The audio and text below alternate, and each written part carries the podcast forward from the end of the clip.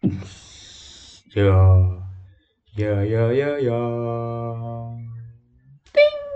Assalamualaikum warahmatullahi wabarakatuh. Selamat pagi, selamat malam, selamat siang, selamat sore. Kembali lagi di PC Admin, PC aku dong admin. Oke, kali ini kita akan mendatangkan sesosok manusia lagi yang ya sekali lagi memang yang kita datangkan adalah tokoh-tokoh tokoh-tokoh yang hebat gitu ya. Kira-kira siapa ya yang datang di podcast episode 3 ini? Kita panggil aja langsung Binario. Halo, Assalamualaikum warahmatullahi wabarakatuh. Waalaikumsalam warahmatullahi wabarakatuh. Gimana kabarnya, Bin? Alhamdulillah luar biasa. Sekarang lagi di mana, Bin? Ini baru di rumah ini. Oh, baru di rumah. Oke, langsung aja mungkin uh, kan teman-teman kan juga belum kenal siapa Binario ini, terus mungkin latar belakangnya apa atau sekolah di mana, terus sekolahnya itu seperti apa atau jurusan apa dan segala macamnya mungkin bisa perkenalan dulu sama teman-teman yang sedang mendengarkan ini. Ya, jadi uh, perkenalkan nama saya Binario Adi Nugroho Agrianto. Itu asal dari Klaten. Saya sekarang uh, melanjutkan pendidikan di Politeknik Keselamatan Transportasi Jalan Tegal dan mengambil program studi D4 manajemen keselamatan transportasi jalan dan sekarang sudah uh, mendapat nama baru rekayasa sistem transportasi jalan. Nah ini sekolahnya berlokasi di Kota Tegal dan uh, merupakan di bawah lingkup Kementerian Perhubungan. Seperti itu. Hmm. Oke oke oke. Mungkin bisa dijelaskan dulu uh, mungkin tadi transportasi ya mengenai transportasi sekolah sekolah dari Binaria itu apa ya, mungkin banyak belum banyak orang yang tahu mungkin ya, bisa dijelaskan dulu, uh, sekolah Binaria yeah. itu mengenai apa ataupun seperti apa sih gitu? Uh, sebelumnya, uh, PKTJ atau Politeknik Keselamatan Transportasi Jalan itu, uh, merupakan badan salah satu UPT, unit pelaksana, uh, pendidikan di Kementerian Perhubungan. Nah, PKTJ berdiri pada tahun 1971 di Tegal dengan nama awal Balai Diklat Transjaya.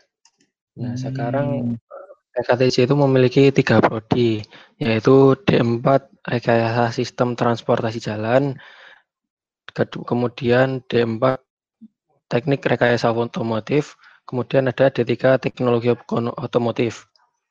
Nah, ini uh, merupakan sekolah kedinasan yang juga ikatan dinas seperti itu. Jadi uh, kita lulus sudah uh, bisa jadi menjadi PNS. Kemudian uh, kita kan sekolah kedinasan jadi uh, menggunakan sistem semi militer yang diasramakan seperti itu.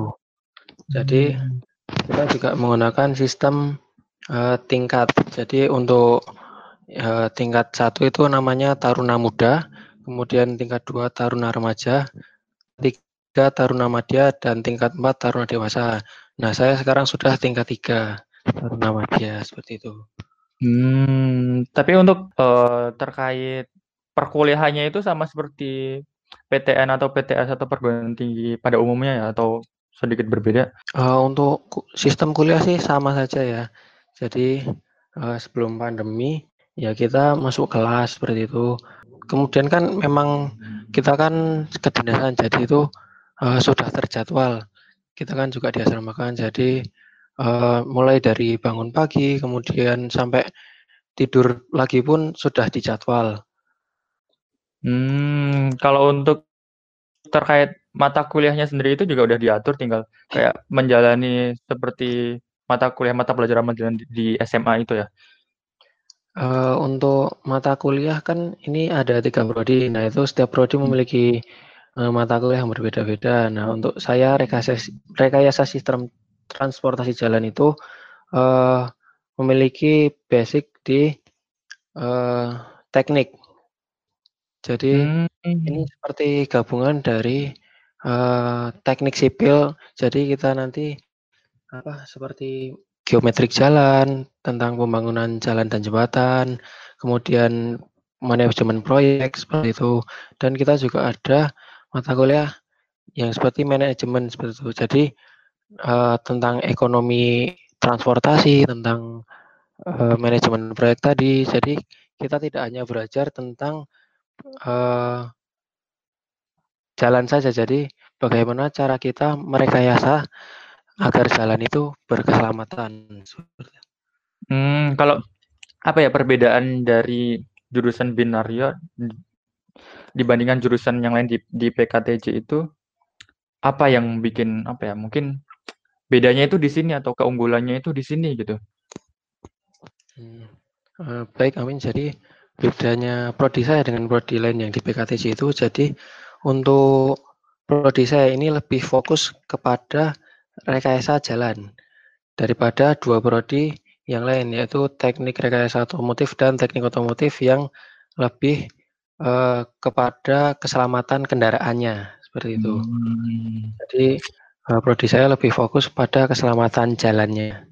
Bagaimana mengatur, bagaimana manajemen agar jalan itu berkeselamatan. Oh, atau bisa dikatakan lebih ke fasilitasnya? Uh, bisa jadi seperti itu. Oh, oke oke oke oke. Tadi kan juga apa ya, sebenarnya bilang kalau mirip-mirip sama sipil gitu, yang membedakan yeah. Membedakan rekayasa sistem jalan sama sipil itu sendiri dari binarnya seperti apa tuh? Ya, kalau teknik sipil itu kan luas ya cakupannya, bukan hmm. cuma jalan aja.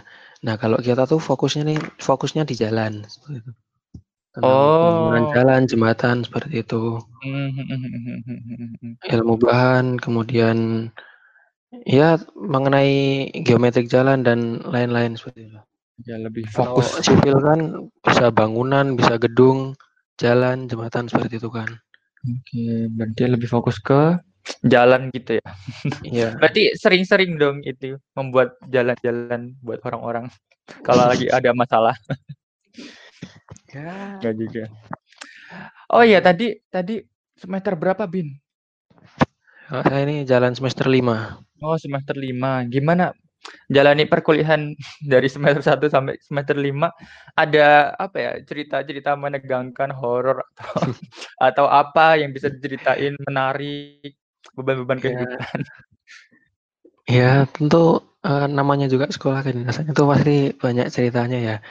Uh, jadi kita itu kan uh, apa namanya? Di asramakan. Oh, uh, uh. Jadi uh, susah senangnya tuh bareng-bareng sama temen terus gitu.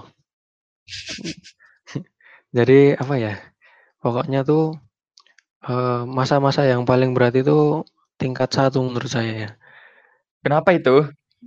Nah itu uh, kita tuh sebagai yang paling bawah istilahnya dari junior, terus kan juga orang baru, kan belum tahu apa-apa, ya pasti itu kita banyak mendapatkan apa pengalaman baru, mendapatkan uh, sebagai penyesuaian lah dari kita orang biasa tahu-tahu dilatih jadi semi militer kan agak hmm. agak juga kan dari yang awalnya kita ele-elean, santuy-santuyan, jadi harus disiplin, harus jadi orang yang tegas berdua gitu kan.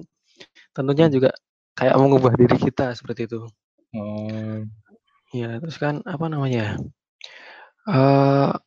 Pokoknya fisiknya itu diutamakan kalau tinggal satu itu. Jadi uh, fisiknya itu harus bekerja keras gitu.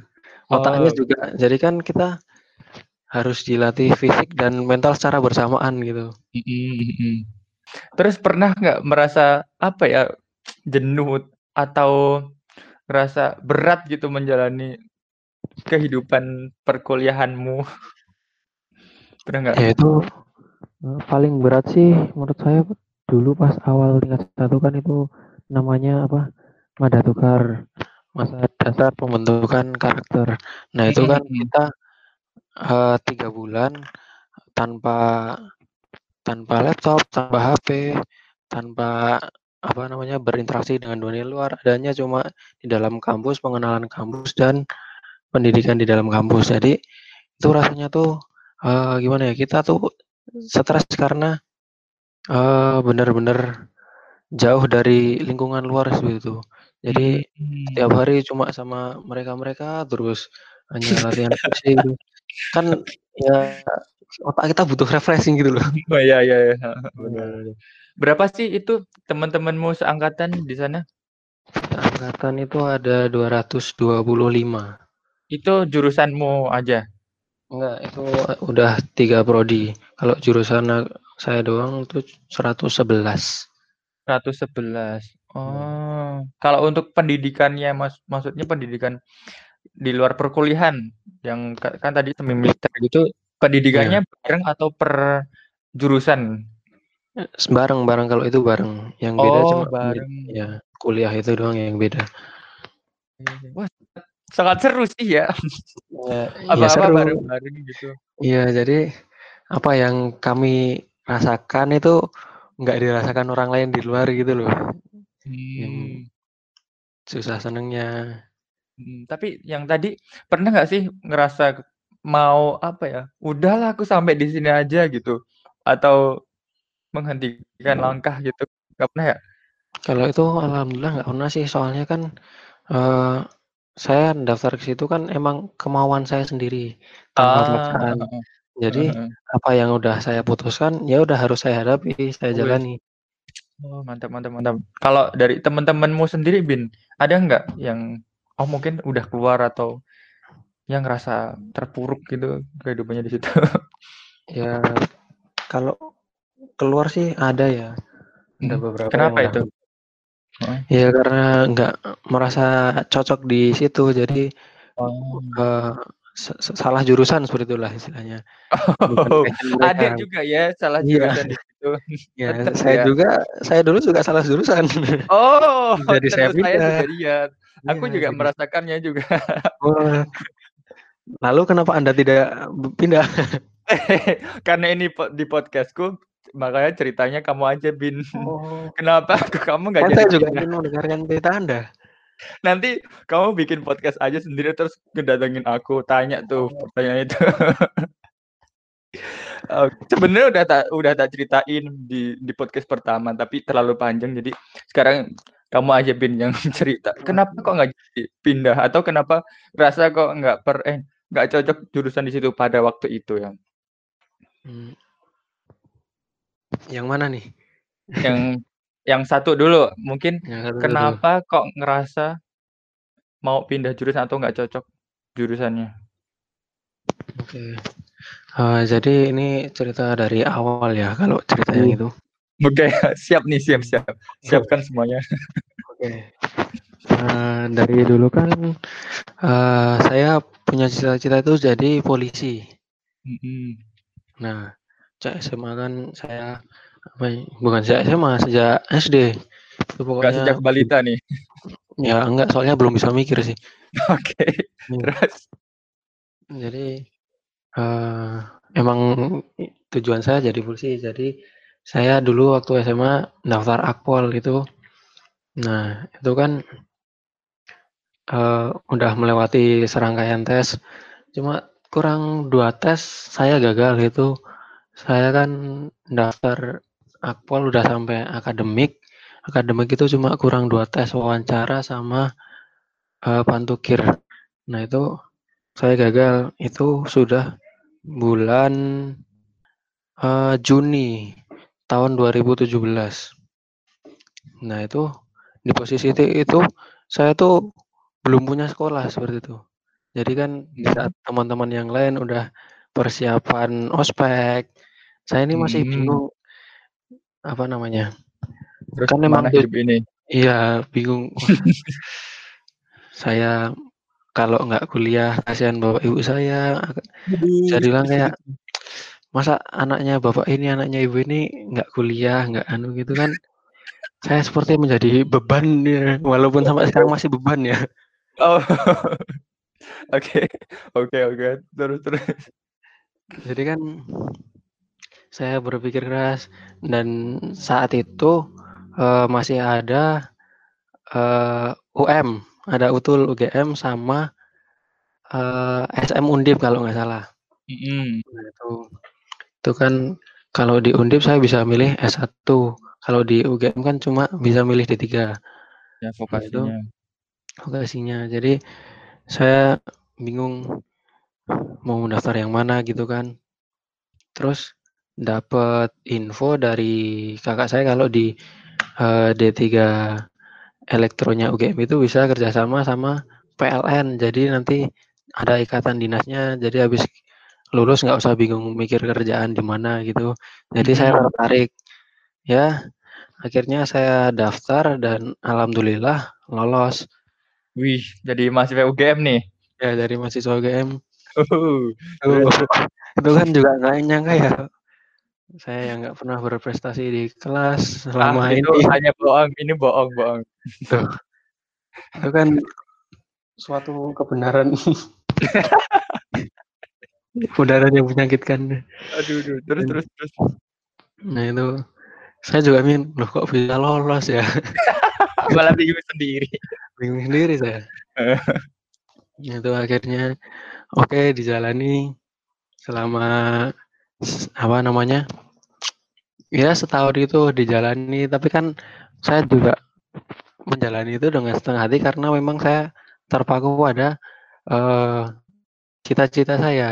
Jadi hmm. selama kuliah itu juga saya uh, terus berlatih terus belajar buat uh, tes akwal yang selanjutnya yang tahun 2018 hmm. nah Akhirnya tiba tahun 2018 itu uh, saya daftar aku lagi.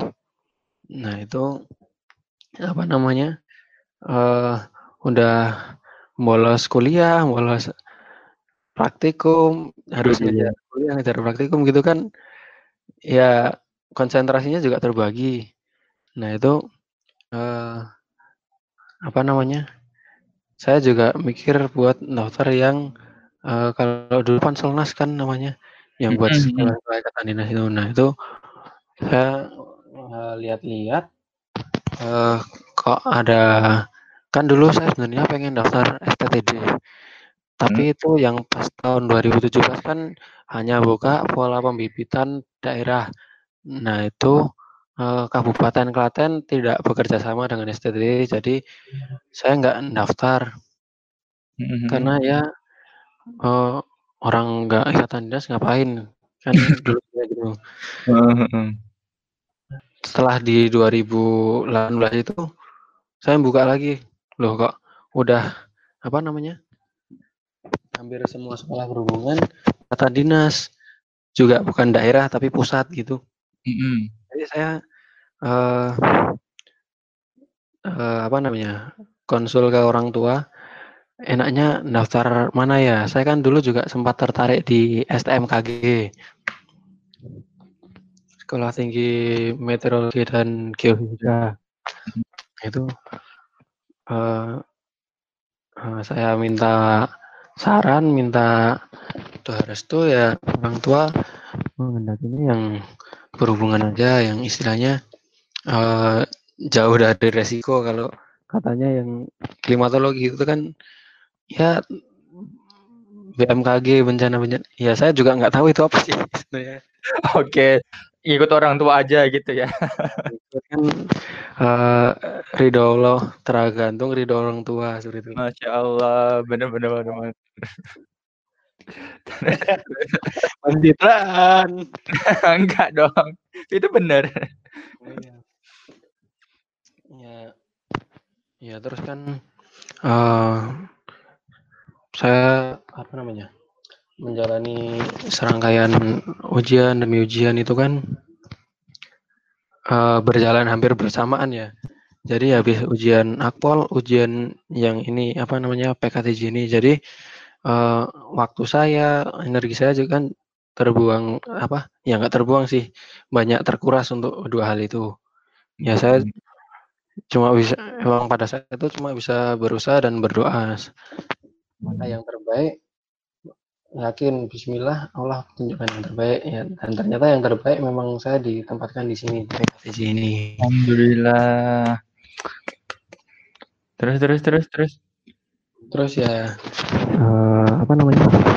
Kan waktu itu yang akpol emang saya gagal lagi di ujian yang sama lagi di akademik tapi sebenarnya tidak gagal ujiannya tapi gagal di perankingan.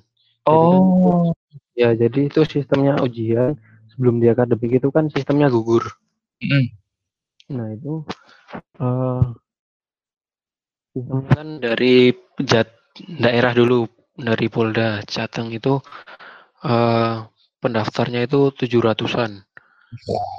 Nah tujuh ratusan itu ketika sampai di akademik itu hanya tersisa 150-an. Wow. Dari akademik itu untuk menuju ke ujian selanjutnya itu aku hanya memiliki jatah sekitar 40 saja. Jadi uh. harus di ranking ya. Jadi waktu di ranking itu saya kalah gitu. Hmm. Saya hanya ranking 60-an dari 150. Jadi ya agak miris sih. Tapi ini posisinya pas pas udah keterima di PKTJ. Belum, belum. Oh, belum. Masih kuliah ya masih PKTJ itu malah terakhir. Oh. Ya perhubungan itu pengumuman uh, September. September. September. Ya, jadi saya udah sempat bayar UKT semester 3. Waduh. Lihat tiga minggu kalau nggak salah. Hmm. Terus terus terus. UKT semester 3 terbuang percuma. Untuk Soalnya kalau mahasiswa. iya, soalnya kalau uh, nggak dibayar juga ya buat jaga-jaga istilahnya. Mhm. Kan kita juga nggak tahu hasilnya seperti apa. Ya, benar benar benar benar. Terus setelah akpol nih, lanjut ke mana nih, Bin? Ya, itu tadi masih berlanjut di ujian yang PKTJ jadi kan Oh, uh, masih bersambung. Terus kan itu juga momennya kan uh, alhamdulillah pas libur semester sih, jadi agak longgar. Mhm. Terus mulai ujian terakhirnya itu udah masuk kuliah Agustus kalau nggak salah. Itu ada ujian kesamaptaan, wawancara, sama kesehatan. Jadi juga bolos kuliah lagi. Ya demi memantapkan apa yang ingin saya pilih sih. Oke, oke, nggak apa-apa. Terus terus? Terus ya alhamdulillah itu tanggal 5 September 2018 itu pengumuman muncul das alhamdulillah diterima. Nah itu uh, saya juga nggak nyangka juga bisa lolos. Alhamdulillah. Setelah sekian lama proses yang dilalui ya. Ya, jadi ya sangat bersyukur karena juga kan ikatan dinas seperti yang uh, saya incar dari awal sebenarnya itu. mantap, mantap, mantap, mantap. Terus kalau hmm? kalau kuliah di PTN kan istilahnya gimana ya? Kita lulus harus mikir kerja, ya walaupun ah. memang ya nggak tahu ya memang rezeki Allah yang ngatur, tapi kan istilahnya masih bingung gitu loh. Jadi ya saya ya Bismillah cari yang itu terbaik lah pokoknya. Dan alhamdulillah ya diberikan jalannya di sini. Oke. Terus yang disampaikan tadi itu yang mengenai merasa salah jurusan itu jurusan di UGM-nya atau pas di PTK KTJ-nya, Bin? Di ya sebenarnya sebenarnya dua-duanya kayak merasa salah ya. Oke, di PKTJ-nya nih, kenapa kok mikir ngerasa milih jurusan padahal kan perjuangan-perjuangan itu kan sangat panjang gitu. Ya, uh, seperti salah memilih tujuan gimana ya, kayak soalnya dulu kan itu stresnya di tingkat satu ya, soalnya hmm. emang, uh, kita tuh dipres secara fisik, psikis, dan pikiran. Jadi tuh rasanya tuh kayak, udahlah, udah capek badan, capek pikiran, hmm. pengen udahlah. Ya tapi dikuatkan dengan itu tadi orang ini udah pilihanku, jadi apa pun resikonya ya udah harus dihadapi. Hmm, jadi lebih mengingat lagi perjuangan-perjuangan yang udah dilalui bisa sampai di sini gitu ya. Iya.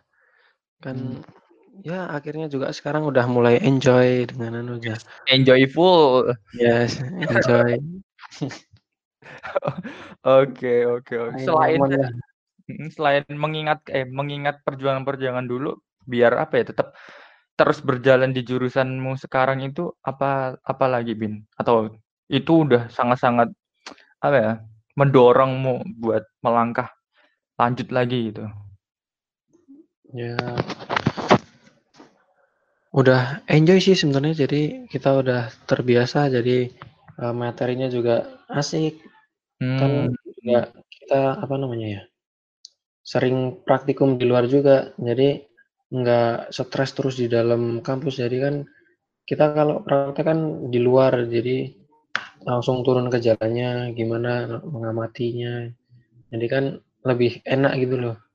Hmm, jadi salah jurusan itu cuma persepsi di awal karena memang belum beradaptasi atau kagok aja gitu ya? Iya, kalau menurut saya sih seperti seperti itu. Kayak Hmm. kaget lah istilahnya orang dulu ngerasain kuliah, anu rasanya bebas banget kok ini sangat dikekang seperti itu loh. Ditentang, diatur sedemikian Iya. rupa, oke. Terus, eee, kan sekarang kan udah semester 5, Bin, terus ya pasti ini ya udah diatur kan semester sampai semester eh, D4 itu semester 8 ya? Itu Iya. udah pasti kan, udah pasti nanti lulusnya itu bareng gitu kan? Iya. Nah, kalau untuk apa ya, kita apa ya, menilik ke sana, ke arah sana, kira-kira setelah setelah apa ya, setelah nanti lulus katakanlah, rencana-rencana dari Binaryo sendiri itu seperti apa sih?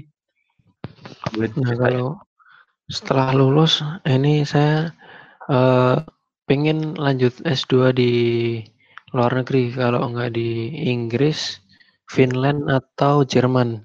Mantap. Jadi ada Soalnya ya pembukaan eh, di di ikatan dinas atau kedinasan itu bisa lanjut ke arah sana gitu? Bisa. Misalkan kita jenjangnya D4 setara S1, jadi Mhm. tinggal lanjut S2 aja bisa, itu. Mmm, tadi kan ikatan dinas, ikatan dinas kan Iya. ada kontraknya ya kalau nggak salah? Iya. Nah, Itu kalau kan nanti kita bisa dapat tugas belajar juga dari apa namanya, kementerian seperti itu. Jadi kan Oh. ya bisa lanjut kuliah lagi. Oh, jadi kayak mahasiswa-mahasiswa PTN kan juga kan ada yang misal ke BUMN, terus nanti ada ada mungkin sertifikasi ataupun dikasih studi buat lanjut S2, semacam itu ya? Iya, mhm. Oh, Jadi alah. tugas belajar kalau nggak salah namanya itu. Mhm mhm. Kenapa kok memutuskan buat lanjut ke S2? Kan ini nggak nggak wajib kan buat lan lanjut lagi kan? Iya, nggak wajib. Nah, kenapa, Bin? Kenapa kok milih lanjut S2? Ya, gimana ya, semacam kayak, eee, tertantang aja gitu sih saya. Apanya yang menantang? Ya, dulu, eee, waktu kuliah di yang Unifmu itu ya. Oh, Itu Unifku ya? Oke. Itu kan apa namanya, eee, saya tuh nggak tertarik buat kuliah, jadi ya udah habis lulus kerja aja lah. Nah, Mhm. tapi sekarang setelah masuk, eee, apa namanya, D4 kan udah setara S1 jadi gitu, kesannya tuh kok kok sayang kalau nggak lanjut gitu loh. Jadi se kayak saya tuh tertantang gitu. Terus juga dulu dosen saya pernah bilang, eee, kalau mau lanjut S2 tuh di luar negeri, kalau cuma di Indonesia itu tuh nggak wah gitu katanya. Oh, nggak wah ya? Oke, tidak apa-apa kalau di luar negeri juga wah. semacam menantang saya gitu loh. Terus Saya ingin men-challenge diri saya. Terus apa ya, sebenarnya apa yang pengen dituju seorang Binaryo pengen menjadi presiden kah atau menteri perhubungan atau apa sehingga memutuskan tadi dari D4 terus lanjut ke S2 di luar negeri pun gitu. Apa yang sebenarnya pengen dicari dari Binaryo?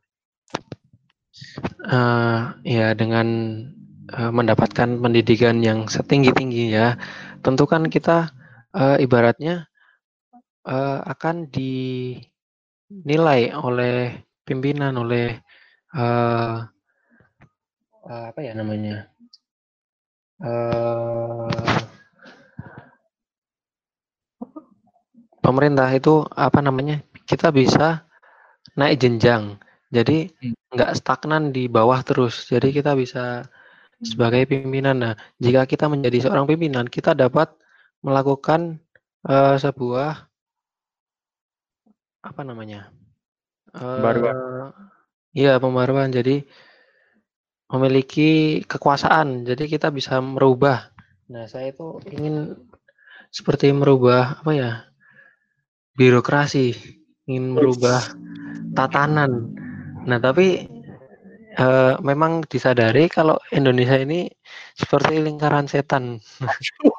Setannya di mana ini? Setannya berwujud manusia. lingkaran uh, mulia ya, sekali ya tujuannya. Terus terus. Ya. Tentu pun kita harus realistis ya, nggak bisa kita hidup itu idealis terus. Kita harus uh, pinter menyusun strategi, harus pintar-pintar lah istilahnya. Soalnya gimana ya? Jadi orang itu kita harus fleksibel. Kita nggak bisa uh, kaku pada tujuan kita. Kita harus bisa mengetahui celah-celah. Soalnya kalau kita lempeng pada tujuan kita, uh, orang orang baik ada, orang baik aja pasti ada yang jatuhin, apalagi kita yang bisa biasa aja. Oke, oke. Jadi kan benar-benar kita nggak bisa hidup idealis, harus realistis oh. juga. Lagi masa ya. muda kan ya maunya idealis kan. Iya, jadi ya emang yang dilalui sekarang masih idealis idealisnya kita. Kita belum apa ya? Belum merasakan kerasnya hidup yang sebenarnya gitu loh. Oh, oke oke oke. Bener bener bener bener. Selagi masih bisa idealis, pertahankan idealisme itu. Oke, okay, bener, bener, bener, bener. Berarti tetap nanti mungkin bisa dikatakan ke dunia kerja pemerintahan nih. Iya. Hmm, ingin apa ya? Menelisik lebih jauh bagaimana keadaan pemerintah dan birokrasinya itu seperti apa dan nanti membenarkan gitu, membenarkan, merapihkan atau ya, ya seperti itu ya. Ya paling hmm, tidak uh, Benarkan lingkungan lingkup kerja saya dulu lah istilahnya. Dari yang skup terkecil kan semakin lama bismillah naik naik naik. Nah, seperti itu. Oh, ya. jadi menteri perhubungan ya nih? Atau presiden nih? Ya, wallahu alam. Tapi pengen nggak? Tapi pengen nggak? Ya, kalau pengennya sih nggak terlalu. Kenapa? Kenapa nggak terlalu? Ya, itu tadi. Orang yang orang baik itu pasti ada yang ingin menjungkalkan. Oh, gitu. Cari aja orang-orang baik yang lain. Nah, itu Hmm, Jadi orang baik di Indonesia itu susah. gitu. Jadi jangan kasih nama orang baik gitu ya. Ya. Soalnya okay. yang baik belum tentu benar. Oh iya. Yang benar tentu baik nggak? Yang benar sudah pasti baik. Eh belum tentu juga ya. ya tahu. Mulai bingung nih. Jadi MPR aja dari MPR. Oke oke oke. Tapi menarik sih, kan jarang juga kan apa ya dari teman-teman itu sebenarnya banyak berpikiran kalau di negeri itu di negeri kita itu banyak banget apa ya saling tumbang tindih dan segala macamnya tapi apa ya, orang-orang itu banyak yang banyak yang ini loh Bin, banyak yang takut untuk mengarah ke sana gitu loh. Kalau dari Binaria sendiri apakah udah mundur duluan? Ah, karena banyak banget, udah terlalu banyak katakanlah kemaksiatan di birokrasi gitu kan. Terus ya udah dijalani aja bagaimana harus menjalani gitu kalau dari Binaria sendiri seperti apa? Nah itu, uh, kebanyakan orang kan emang nggak mau di birokrasi memang karena ya kita tahu sendiri lah Indonesia tuh kayak apa. Ya, dan saya kan uh, otomatis besok waktu lulus kan juga akhirnya masuk ke birokrasi itu. Ya okay, mau nggak mau mau nggak mau tetap harus dijalani. Tapi ya itu tadi saya ingin merubah sedikit demi sedikit. Nah itu dengan pendidikan. Nah jika hmm. saya sudah memiliki pendidikan tentunya saya uh, dianggap memiliki kapasitas nah jika hmm. orang sudah menganggap saya memiliki kapasitas tentu akan mendapat kepercayaan Nah, saya harus menjaga kepercayaan itu. Hmm. Oke oke oke. Kalau selain selain ini Bin, langkah-langkah ke arah sana untuk ya untuk memperbaiki lah ya setidaknya selain ke S2 itu ada ada cara-cara atau hal-hal kegiatan ataupun kebiasaan tertentu yang bikin jadi modal gitu loh buat nanti menghadapi mungkin musuh-musuh di luar sana. Contohnya mis misalnya apa ya? berguru ke gunung mana gitu atau apa kalau dari binaria ada nggak sih dari kegiatan ataupun ya aktivitas lah gitu ya kalau dari kegiatan lain sih uh, sebenarnya ya saya nggak ingin cari muka ya kan, ya biarkan orang lain yang apa namanya, melihat saya. Jadi hmm. saya nggak perlu apa namanya, cari muka biar orang yang menilai saya, oh bahwa saya pantas, bahwa saya memang uh, apa namanya kredibel di bidang itu. Jadi hmm. jadi biarkan orang lain yang menilaimu, bukan kamu yang menunjukkan ke orang lain. Ya, kita menunjukkan tapi bukan kita yang menceritakan seperti itu. Oh, oke oke. Pokoknya apa pun di depan kita dilebas dilibas aja gitu ya? Iya. Oke oke oke, mantap mantap mantap. Jadi, aku sih berpesan, hati-hati ya Bin, semoga selamat sampai tujuan. Ajak ajaklah orang-orang, teman-temannya Tapi ada pernah terpikirkan, uh, apa ya, ngerasa ciut nggak sih nyalinya? kalau misalnya ngobrol ngobrol atau mendengarkan apa ya sesuatu hal yang bikin aduh kayaknya aku nggak bisa nih gitu. Pernah nggak sih? Atau tetap aja nggak apa-apa lah ya. pokoknya aku bisa gitu. Ya sering ya jadi tentu kita kan uh, apa namanya dalam berkomunikasi itu juga harus melihat lawan bicara kita. Seperti apa uh, karakternya, gimana cara dia lingkungannya. Jadi kita harus menyesuaikan tiap-tiap orang yang kita ajak bicara. Jadi uh, kita harus menemukan celah-celah agar kita juga bisa menguatkan diri kita. Jadi uh, biar kita tuh nggak mudah tumbang pendirian kita. Hmm, oke oke, ya.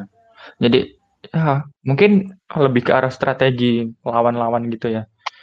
Oke, mantap sih, mantap mantap mantap. Mungkin nih Bin, apa ya, terakhir nih, terakhir yang pengen disampaikan kepada dirimu untuk dirimu yang akan datang, apa Bin? Ya, kepada diri saya yang akan datang, ingat ingat hmm. ini bro. Jadi, uh, kamu sebagai lelaki itu harus bisa dipegang ngomongannya. Ya, jangan main celah main celeh. Tunjukkan bahwa kamu bisa, bahwa kamu uh, sanggup uh, hidup yang telah kamu jalani selama ini itu nggak sia-sia kamu punya tujuan harus tercapai. Bagaimanapun caranya, uh, kalau sudah niat Bismillah pasti Allah juga akan menunjukkan jalannya. Mantap. Amin amin amin amin amin amin. Udah nih atau mau lanjut lagi? Ya cukup menurut saya. Oke, terus berikutnya nih, berikutnya apa yang pengen disampaikan Binario kepada mungkin teman-teman yang sedang berjuang dan akan berjuang di ranah yang sama mungkin ya untuk memberantas apa ya kemaksiatan-kemaksiatan yang ada di muka bumi ini di Indonesia ataupun di sekitarnya. Apa bin? Yang pengen disampaikan? Apa ya? Uh, ya buat teman-teman buat Amin buat yang lain-lain ya pesan saya uh, kita kan hidup di dunia cuma sementara ya. Lagi pula juga apa namanya kita nggak tahu gitu. yang pasti itu kan hari akhir. Nah kita persiapkan aja lah uh, amalan kita ibadah kita biar bisa diterima soalnya juga wah kayaknya kiamat udah makin deket nih soalnya kan wah saya sekarang udah ya udah mulai melenturkan sedikit demi sedikit sisi ke duniawian lah. Masya Allah.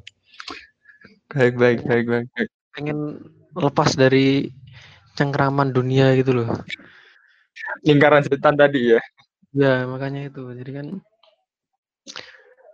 ya pengen berusaha yang sebaik-baiknya lah di sisa-sisa usia kita. terima kasih loh Bin. Terima kasih banyak sudah mengingatkan kita mengenai dunia akhir. Eh dunia akhir. Apa sih? Hari akhir, Mas. Iya. Hari akhir. Terus pokoknya terima kasih banyak Binario udah menyampaikan tadi apa ya pengalaman-pengalamannya terus tip and trick mungkin ya tujuan-tujuannya gimana caranya untuk uh, meraih tujuannya itu. Terus terima kasih wejangan-wejangannya. Semoga binarnya sendiri juga diberikan kemudahan dan keselamatan di jalannya. Amin, amin, ya Allah. Buat kita, kita-kita yang yang sedang berjuang juga jangan lupa kata Binaria kita harus mempersiapkan amalan untuk hari akhir. Hmm. Oke, okay, terima kasih. Pokoknya semangat semangat semangat semangat buat semuanya. Terima kasih sudah mendengarkan podcast ini yang mungkin agak agak ya seperti inilah bisa dinilai sendiri ya. itu. Terus kalaupun nanti mau mau ngisi ini langsung kontak aja atau mau ngobrol lebih jauh lagi bersama Binarja tentang hari akhir ataupun tentang wah ya Masya Allah. Apa yang belum diceritakan di sini pengalaman-pengalaman perjuangannya mungkin kan yang mau uh, daftar PKTJ ataupun kedinasan yang lain bisa iya. kontak di mana Bin? Bisa kontak di uh, Twitter atau di IG at binary 07 underscore. Nah itu oh. binary itu B I N A R Y ya? Ya, kan binary. nama saya binary ya biar keren binary kan. Binary Kayak ada 07. Sih gitu ya, 4.0. Iya. Oke, okay, binary 07 underscore ya. Oh, Oke, okay. ditunggu pokoknya jangan okay. sampai kelewat.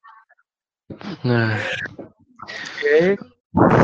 Pokoknya yang pastikan di IG itu tidak mencerminkan saya yang sebenarnya. Pokoknya itu semua yang di IG itu semua pencitraan.